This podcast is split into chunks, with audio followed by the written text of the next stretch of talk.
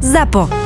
Zábava v podcastoch. www.zábavavpodcastoch.sk Hey, good evening, folks. Uh, uh, this is the captain speaking. Welcome on flight uh, 971 to me.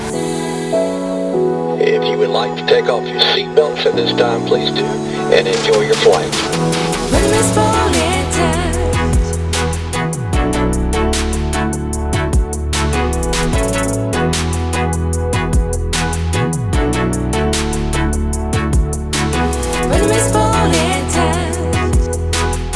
Sa ti už stalo niekedy, že si povedal, že tak toto som sa, ja kvôli tomuto som sa vyslovene drbal, toľko som sa učil, však lebo to asi ľahké není. A teraz proste riešim toto. taká tá špinavo nechutná práca, hlavne keď teda hovorím, príde, že máš tam naložené, takže ono vo finále opraviť záchod není taký problém, keď je čistý, je to fajn, veď je to, je to tiež mechanizmus, ktorý nejak funguje. A výmena, pokiaľ je čistý, je v poriadku. Ak je to špinavé, tak vtedy je, vtedy je to nepríjemné. Alebo dobre, klasika, tak sa lietadlo, všetky súčiastky, ktoré sa medzi sebou hýbu a sú na nejakých pevných spojoch, maže sa to, áno. Takže keď sa musíš obliecť do skafandru a chodiť po všetkých tých klapkách, podvozkách a tých klboch, na ktorých sa to otáča a všetkých tých mechanizmoch, mazať to, robíš vonku je 40, ty si ešte oblečený v tom skafandri, samozrejme, aby si nebol celý od tej vazelíny a mažeš to a musíš sa načahovať do miest, kde proste pomaly ani hlavu nestrčíš, nahmatávaš si to prstami, kde je ten bod a snažíš sa tam teda napichnúť potom Ale tú hovoríme o hadičku. tom lietaní, áno? Áno, áno, áno, stále sme pri tom lietaní. A to máte tie triemkové také tie plášte biele, No, tri, no presne, presne. a, ktoré neprepúšťajú ani pod... Presne tak, presne preto o, o tom hovorím. Alebo potom v lete ešte taká parádna práca, keď proste vylepuješ kargo alebo upravuješ niečo v kargu, tam je byť tiež krásne tých 60 stupňov v tom lete, keď je tá mašina rozohriata a keď tam máš niečo robiť, tak to je, hovorím, to je taká parádna vec, že do tých 20 minút máš tie 2 kilečka dole, no. Ono je to proste niekedy, niekedy náročné, on, ten, on, to ľudia možno nevidia, ale presne ten, aby som to teraz nedehonestoval, ale tí piloti, stevardi si prídu väčšinou do, alebo z 99% do toho mašinky. pripravenej mašinky ešte, ešte vie zaznieť ne, nejaká poznámka, že to nemá vychladené alebo tak, tak mu hovorím ako, jak sorry, ja, som, ja už tu proste 3 hodiny ležím pod motorom v snehu a snažím sa ti to spojazniť, aby si na to mohol odletieť. No, toto si myslím, že je také náročné u tých technikov, ako tie vonkajšie podmienky, nikto sa nepýta v lete riešiť problémy na pneumatike, na motore, keď si to otvoríte a má to tam proste 900 stupňov a dve hodiny čakať, aby ste sa vôbec toho mohli dotknúť najprv, pretože je to zohriaté. Potom aj vyriešenie tej závady trvá. Nevie sa to vyriešiť tak rýchlo, pretože tie podmienky sú také, ktoré nepomáhajú tomu, aby ten človek mohol hneď prísť a robiť opravu napríklad na motore. Dneska tu máme môjho veľmi dobrého kamaráta, technika takisto aj z našej firmy, kde lietam.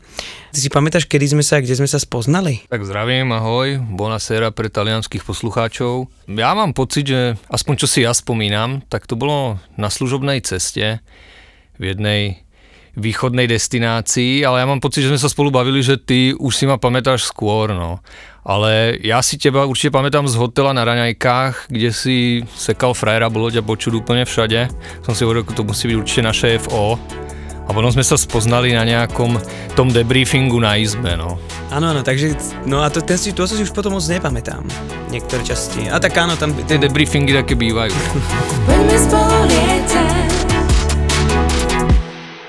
Tento podcast a zákulisie leteckej dopravy ako nikdy doteraz ti prináša Olympic Casino Slovensko.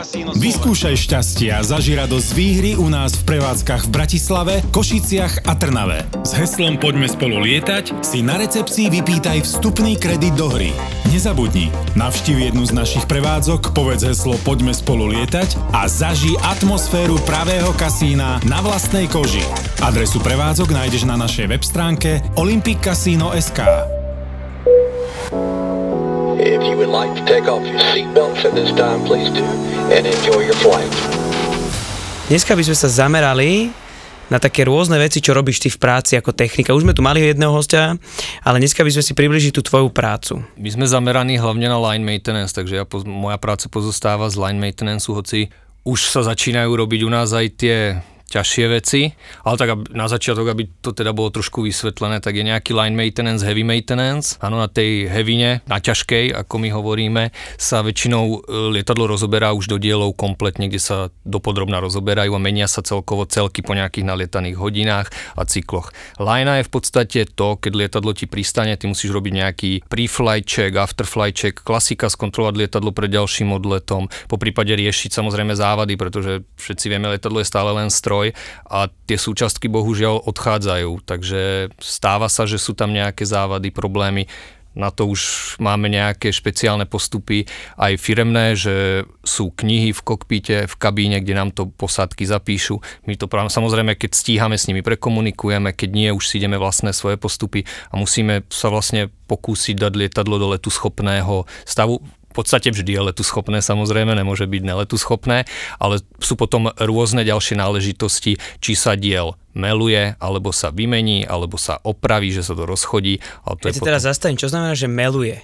No. Akože my to vieme, ale nevie To to, je taký ten, sl- slangový výraz, keď sa používa taký dokument Minimum Equipment List od Boeinga, kde vlastne už z toho vyplýva to, že je nejaký minimum stanovený pri danom systéme vecí, ktoré musia fungovať alebo ktoré môžu nefungovať. Pretože všetci vieme, že lietadlo proste nefunguje len na nejakej jednej veci. Tie systémy sú zálohované, niektoré veci sú zálohované tromi ďalšími prvkami alebo tromi ďalšími systémami. Takže nám, keď sa aj niečo laicky povedané pokazí a nestíha sa, tak aby sa nespôsobil zbytočne prestoj lietadlu, tak dajú sa niektoré závady v podstate odložiť, my hovoríme vymelovať a urobia sa pri nasledujúcom prestoji, ktorý samozrejme my už si potom naplánujeme, že je nejaký problém tam, tak to lietadlo sa musí odstaviť a musí sa ten problém vyriešiť. Tie mely sú, že Ačkový, Bčkový, Cčkový, Jasne, to sú potom, to sú, dní, to sú potom dni, na koľko to môžeš tú závadu odložiť. Keď je to napríklad, blbo povedané, hlúpa područka alebo opierka v kabíne pre pasažiera, tak tam sa dá odložiť to aj na 60 dní, áno, alebo na 90 dní. Takže ja chápem, že to tých ľudí neteší. Ľudia vidia hlavne ten interiér, pre nich to, že lietadlo poletí, je samozrejmosť, oni si kúpili letenku, pre nich je to samozrejmosť. Pre nás technikov je prvoradé to, aby lietadlo bolo letu schopné, potom môžeme riešiť nejaké tie dekoratívne, kozmetické kozmetické veci v tom lietadle, ale ja to stále hovorím, keď je čas, je fajn to spraviť, pretože ľudia vidia to. Potom máme rôzne články, rôzne videá, fotky v novinách, správach, také zlé, také zlé. Áno, ľudia proste hodnotia to. On, keď si sklopí stolík a ide jesť, tak chce, aby mu ten stolík držal a nie padol na kolena. Takže treba sa venovať aj tomu. Párkrát to je vidieť, že ideš do kabíny a teraz je to tam tá, tá područka lepiacou páskou zachytená. No, bohužiaľ niekedy, niekedy dojde na to, že keď nemáš náhradný diel a nechceš, keď je to napríklad tá područka nejak zle zlomená, aby sa na tom človek porezal alebo tak, tak je lepšie to proste vyriešiť aspoň takto, keď nemáš ten náhradný diel. Zlatá spitejpa?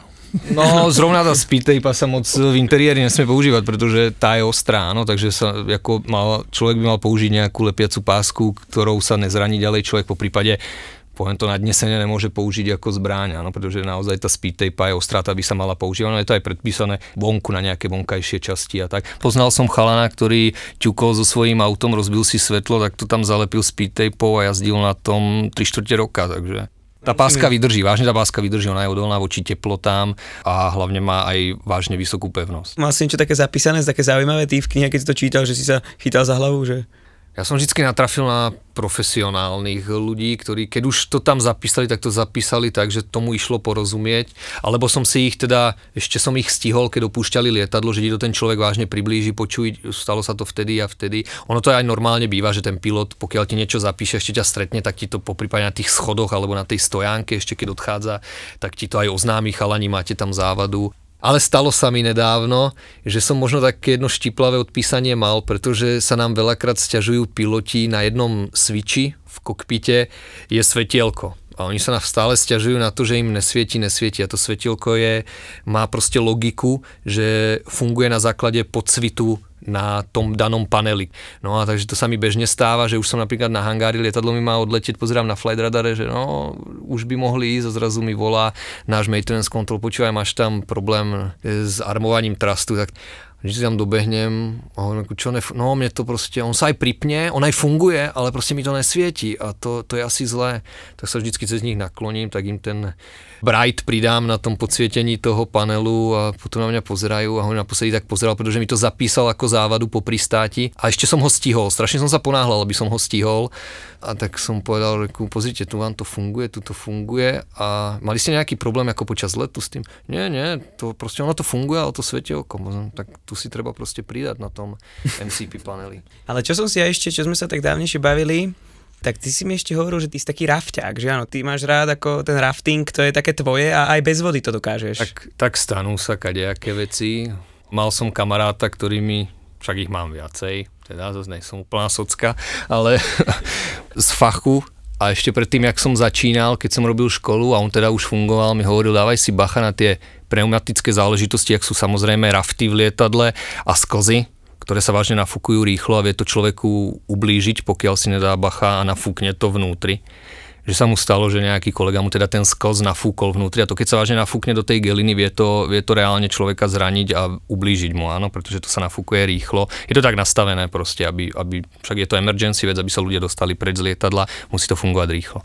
Naša firma nakúpila lietadla, samozrejme na prelet cez oceán sa tam dávajú aj rafty, kvôli tomu, keby teda prišlo k nejakej núdzovej situácii, ľudia pristáli na mori. A samozrejme tieto rafty, tým, že sme navážali nové lietadla, to boli konkrétne priamo od Boeinga, tak sa, tak sa vyberali z lietadiel a posielali späť. No a my pri našej politike je tam vlastne také lanko, za ktoré sa vlastne ťahá, keď to aj vyhadzujú tí stevardi z dverí von. Oni vlastne ten ťažký raft vyhodia a lanko stáva hore upnuté a tým, jak to padne dole, tak sa to vlastne odistí, nafúkne samozrejme oni to musia držať, aby im to neodplávalo preč.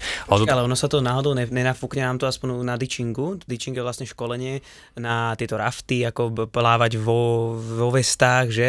A nám to, mne sa zdá, že ukazovali, že sme to hodili, hodili to do bazéna a ono sa to nafúkne pri tom kontakte s tou vodou. Ja som myslel, že to tak funguje.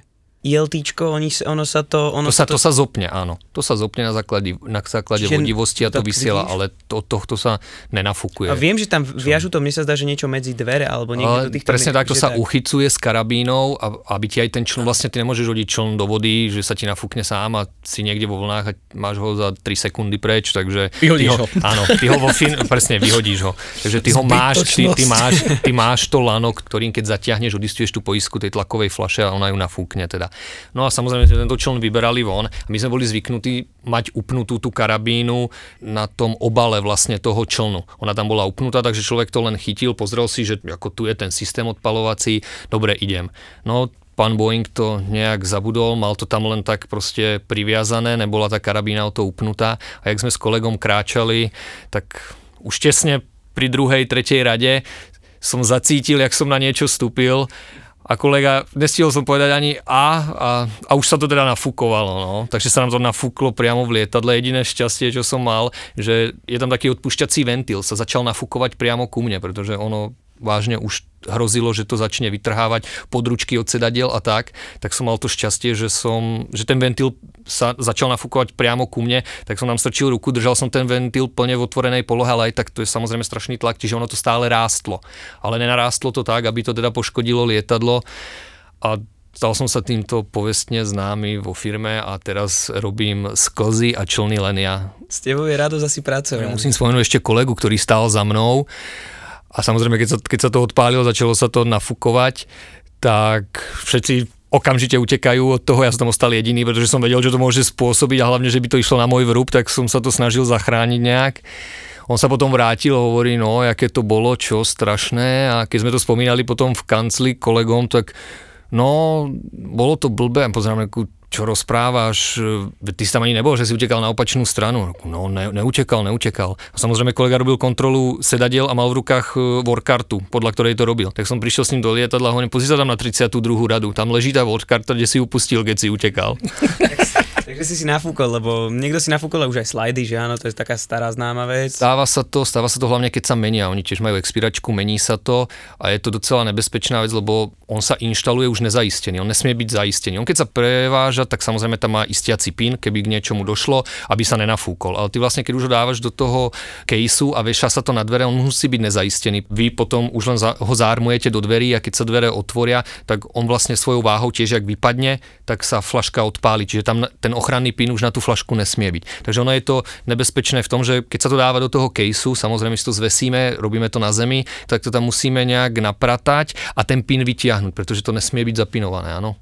Ak by to človek nechal zapinované, stevartka potom pri nejakej zlej situácii na rovinu povedzme, to otvorí, skos sa zvesí, ale nenafúkne sa. No. A to, potom, to je potom už problém, veľký problém. Ono celkovo na tieto emergency veci, hoci napríklad aj obyčajné vesty pod sedadlami, občas to ľudia ľubia kradnúť, nechápem z akého dôvodu, ale je to, človek si povie len vesta, nejak extra není dôležité, ale keď si človek uvedomí, že dojde k tej situácii, že lietadlo núdzovo pristane, že malo veľký problém a na rovinu je to šťastie, že všetci prežijú tak ešte, aby vážne niekto zomrel na základe toho, že nemal vestu Páno, a to- utopil sa, tak to je veľký problém. Preto na tie emergency veci, kyslíky, hasičáky, na to sa dáva strašný pozor, aby to bolo vážne, lebo to je tá záruka toho, keď už to vy v tom kokpíte zvládnete pri nejakom probléme, že to sadne, tak proste nemôže to zlyhať na tomto. keď sme nafúkovali ten raft, stavali sme tam tú striežku v tom rafte. Že ty už si si ho teda nafúkol, vieš, že tam je aj Biblia. No ja to robím za takých komplikovanejších podmienok v lietadle, ale... V rafte je Biblia? V rafte je normálne aj Biblia, taká malá Biblia. Prvne, než to ide s tebou do, dole kudnu, tak ešte sa pomodlíš. Aby, je to tam ako, je tam, je tam, sú tam zaujímavé Ty veci. si sa nenudil, no proste máš nejaké čítanie, no. Ale bolo to ináč že náročné do toho sa vôbec dostať do toho raftu z toho. A to sme boli v bazéniku. A som sa tam teperil do toho. Ako je to- Ako jednoduché to není, ale tak vy máte byť tiež nejak fyzicky stavaný, nie? Máte nejaké podmienky. Napríklad taký pilot by sa medel, mal vedieť vyťahnuť cez okienko von, áno? Áno. Čo, čo k niektorí asi úcti, Poupchajú. úctivo hovorím, nedajú, no. Niektorí hlavu dajú von cez to okienko.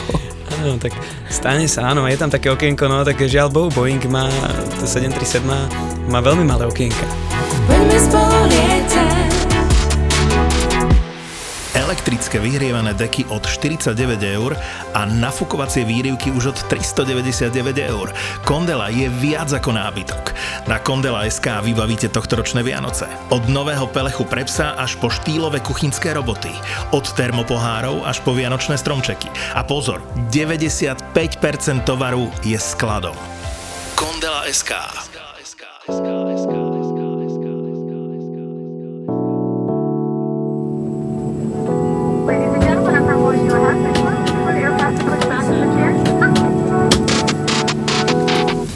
Ešte keď sme začali lietať na Maxoch, vtedy nebolo všade na svete, ja som tam minule spomínal, neboli technici vša- na každom letisku a keď sme leteli dlhý let, potrebovali sme robiť daily. Alebo weekly, alebo niečo, tak na to sme si nesli, sme tam mali vždycky jedného minimálne technika. Ty si bol jeden z prvých technikov, ktorý sa dostal na Maxa.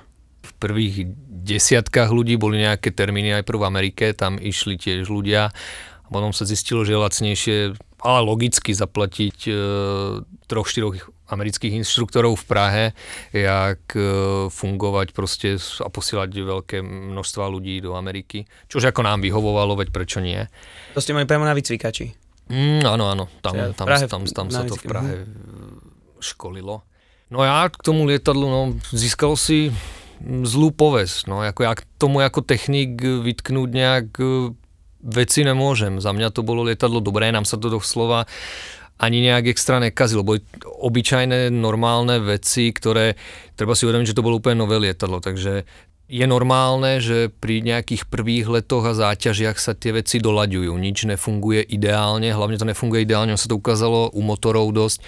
Napríklad ten motor je fantastický, keď nás to školili, mňa sa to strašne páčilo, bolo to super.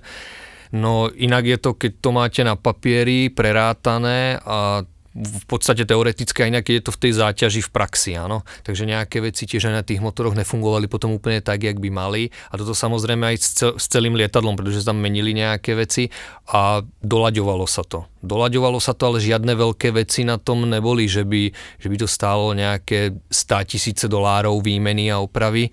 No potom sa stalo, čo sa stalo a to lietadlo si získalo bohužiaľ zlé meno, ale ja som sa po prvom tom incidente alebo kreši teda toho lietadla, keď to spadlo, si pamätám, že som bol zrovna v Bratislave a odlietali sme s tým lietadlom s kolegom a nemal som, ako, nemal som strach s tým lietať. Piloti si to tiež chválili, bolo to pre nich neviem, ovládateľnejšie, lepšie, e, samozrejme nové, nebolo tam nič polievané, takže ako to lietadlo za mňa bolo fajn a je fajn. Aj teraz, keď sa teda znova už dalo do prevádzky, je fajn. To, že sa stalo, čo sa stalo, bohužiaľ, ako to býva v letectve, bol, bol to reťazec udalostí. Nebola to jedna vec, ktorá by vám poslala lietadlo dole. No.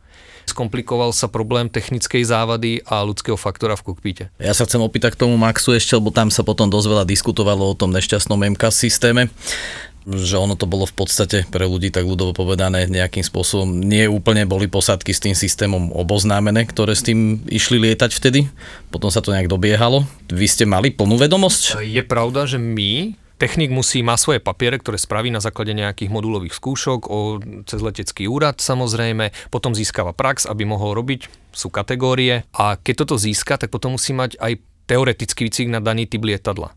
Takže my sme mali samozrejme 737 NG, New Generation, na ktorom sme klasicky lietali a teda pracovali s ním.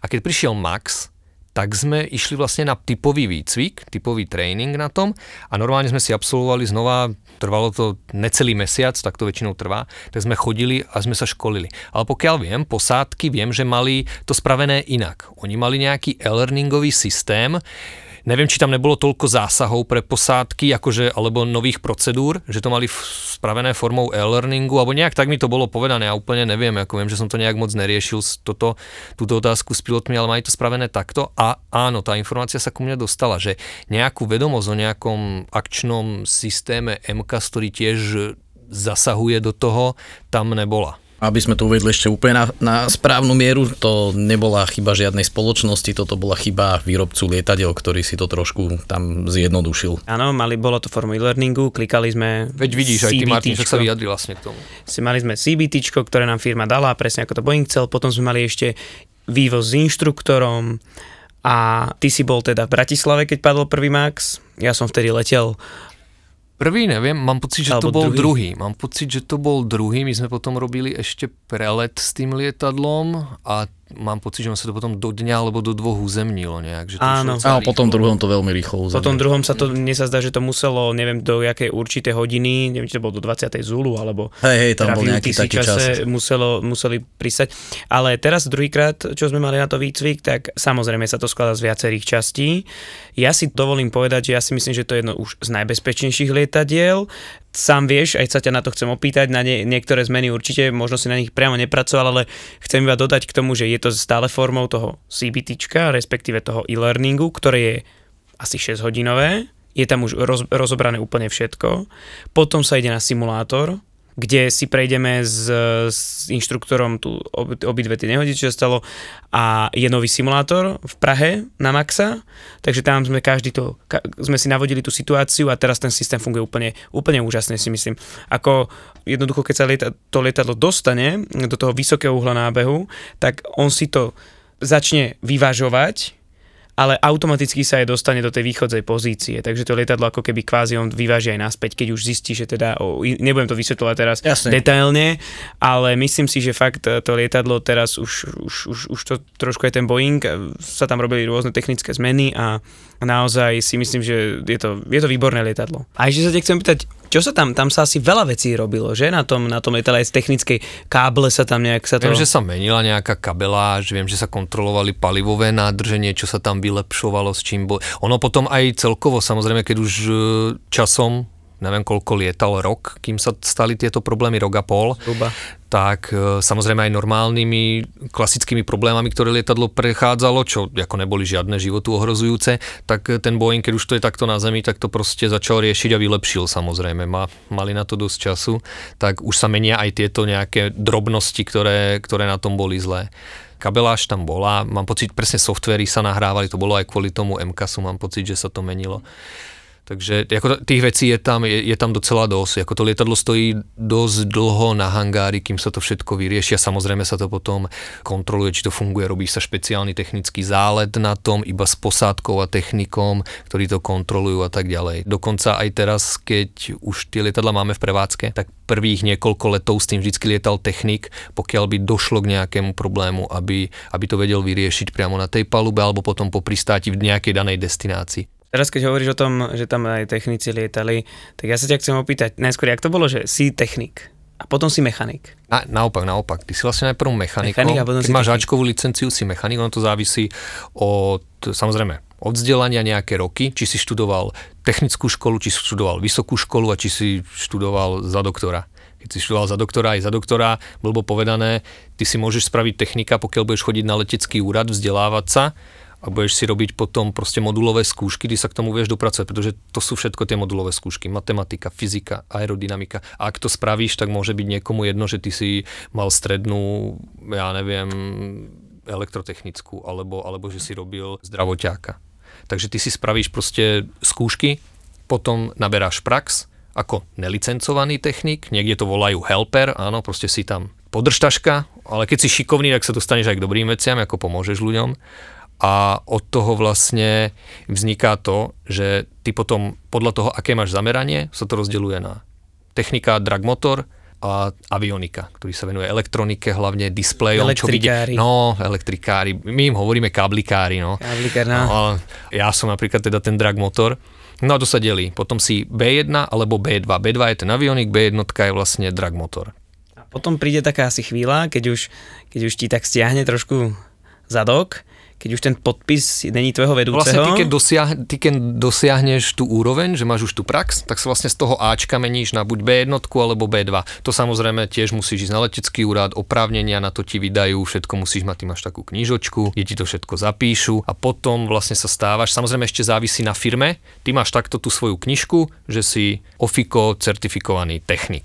No a potom príde to, či sa ešte firma rozhodne ti dať approval, že za ňu môžeš uvoľňovať lietadlá. Väčšinou, keď si robíš nejaký pohovor do firiem, tak samozrejme ty môžeš mať tú knižku, že si pripravený a budeš fungovať, ale oni si ťa môžu preskúšať a oni sa rozhodnú, či budeš mať u nich approval, že to razítko alebo ten podpis budeš môcť dávať na závady a púšťať lietadlá alebo nie. No a keď ho dostaneš a väčšinou teda, pokiaľ ten človek je šikovný a baví ho to, tak ho dost, tak to dostane, tak potom vlastne už si zodpovedný ty konkrétne za to lietadlo, keď má nejakú závadu alebo keď ho púšťaš na led alebo robíš hociakú kontrolu, všetko sa musí odpísať. To je krásne dohľadateľné, kto čo robil na lietadle. Čo si spravil, podľa akých manuálov si to spravil, prečo si to tak spravil, ako si to spravil, či si to dával do toho melu, či si to naozaj reálne vyriešil a tak ďalej. A aké to bolo dať prvý podpis? Čo, úprimne povedané, že by som nefrajeril nejak, ja jak som bol teda ešte ten necertifikovaný a robil som tú podržtašku, tak mňa to bavilo a snažil som sa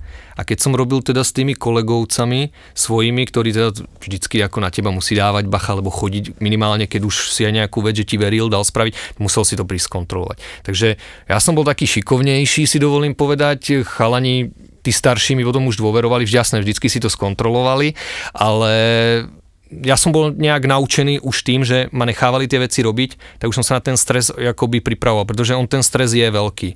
On lietadlo pristane, máš hodinu na niečo, teraz tam začne behať catering, začne tam behať upratovačky, stará posádka, ešte sa chce vočko s tebou rozprávať, keď poješ na pivo, teraz tam príde nová posádka a ty máš závadu. Ty máš závadu a musíš riešiť. A musíš sa rozhodnúť, či je to závada, že lietadlo neletí, či je to závada, ktorú vieš vyriešiť, alebo či je to závada, ktorú musíš do toho melu a môže s ňou to lietadlo letieť, alebo nemôže. Niekedy je to závada, kde proste prídeš na počítače e, do, do lietadla, vyriešiš ju za dve minúty a niekedy je to závada, že to riešiš 40 minút. Samozrejme do toho ti chodí tá posádka nervózna, môžeme, my máme limit, ja potrebujem odletieť a tebe to vôbec nepomáha. Do toho ti 12 krát zvoní telefón z maintenance kontrolu, no čo, jak to vyzerá, poletíte, nepoletíte, je to náročné, ale hovorím, ja keď som bol ten necertifikovaný, mal som to šťastie, že aj kolegovia mi ukázali veľa vecí, ukázali mi veľa kadejakých grifov, čo sa dá nejak rýchlejšie vyriešiť, samozrejme v rámci pravidiel, ale rýchlejšie. A preto pre mňa ten prvý podpis nebol taký problém stresujúci. Áno, ja som si to vyslovene vychutnal a bolo to fajn. To bolo v Dubaji, keď sme spolu lietali? Mám pocit, že prvý nejak, riešenia nejakej závady bol v Dubaji, áno. Ja som už mal dva mesiace predtým, ale to boli len také klasické veci e, na hangári a tak, keď sa menilo, keď má človek čas, že lietadlo ti stojí na zemi 10, 15, 20 hodín, ale keď už to bolo akože priamo v prevádzke, tak tie prvé boli vlastne v Dubaji, áno. Ty si ten Dubaj, predpokladám, mal strašne rád, lebo no jak ty fekálie, no tak je to v tom lietadle, že áno? A Je to paráda. A hlavne, hlavne, keď na to nemáš žalúdok ako ja. Toto patrí do kategórie veci, ktoré už nikdy nechceš robiť na lietadle, alebo... Patrí to do kategórie veci, ktoré nikdy nechcem robiť a ktorým sa snažím vyhýbať. Keď už aj niečo je, tak eh, kľudne si radšej zoberiem nejaký komplikovanejší troubleshoot, ale to, to asi všetci. To zase ako robia všetci, nikto nechce ísť zrovna riešiť záchody, ale bohužiaľ niekedy, keď sú dvaja ľudia na lietadle, alebo jeden sám, že sa nestíha a musí z niečo vyriešiť, tak to proste tomu človeku prischne. A hovorím, je to možno také degradujúce, ale aj to je vec, ktorá musí na tom lietadle fungovať a treba to opraviť. Poďme spolu lietať. Ignoroval zákazníka ako nejakého debila, ktorý ho okráda o čas. Škrábnem ho? Spýtala sa starca jeho neviditeľná spoločnička. Čo ja viem. Mladík sa díval na polovičný dialog a začal ho pučiť od smiechu. Ale môžem na neho aj dýchnuť, pokračovala. Dýchnuť nie, to už by bolo priveľa. Dedo, vám už na čisto drbe, alebo ste stratili smer do starobinca, ozval sa mladík spoza pultu. Vieš čo, škrábni ho. Ale môžem na neho aj dýchnuť, stačí, keď ho škrábneš.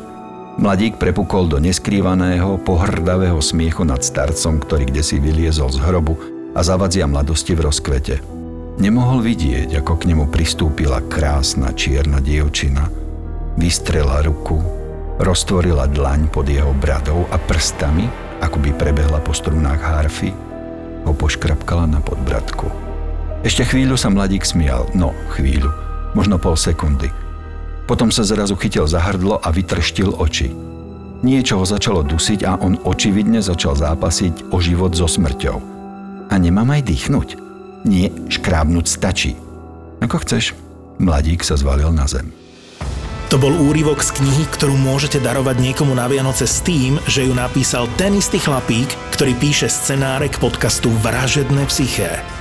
Keď ju budete hľadať v knihkubectve, pýtajte si mrchu hnusnú. ZAPO. Zábava v podcastoch.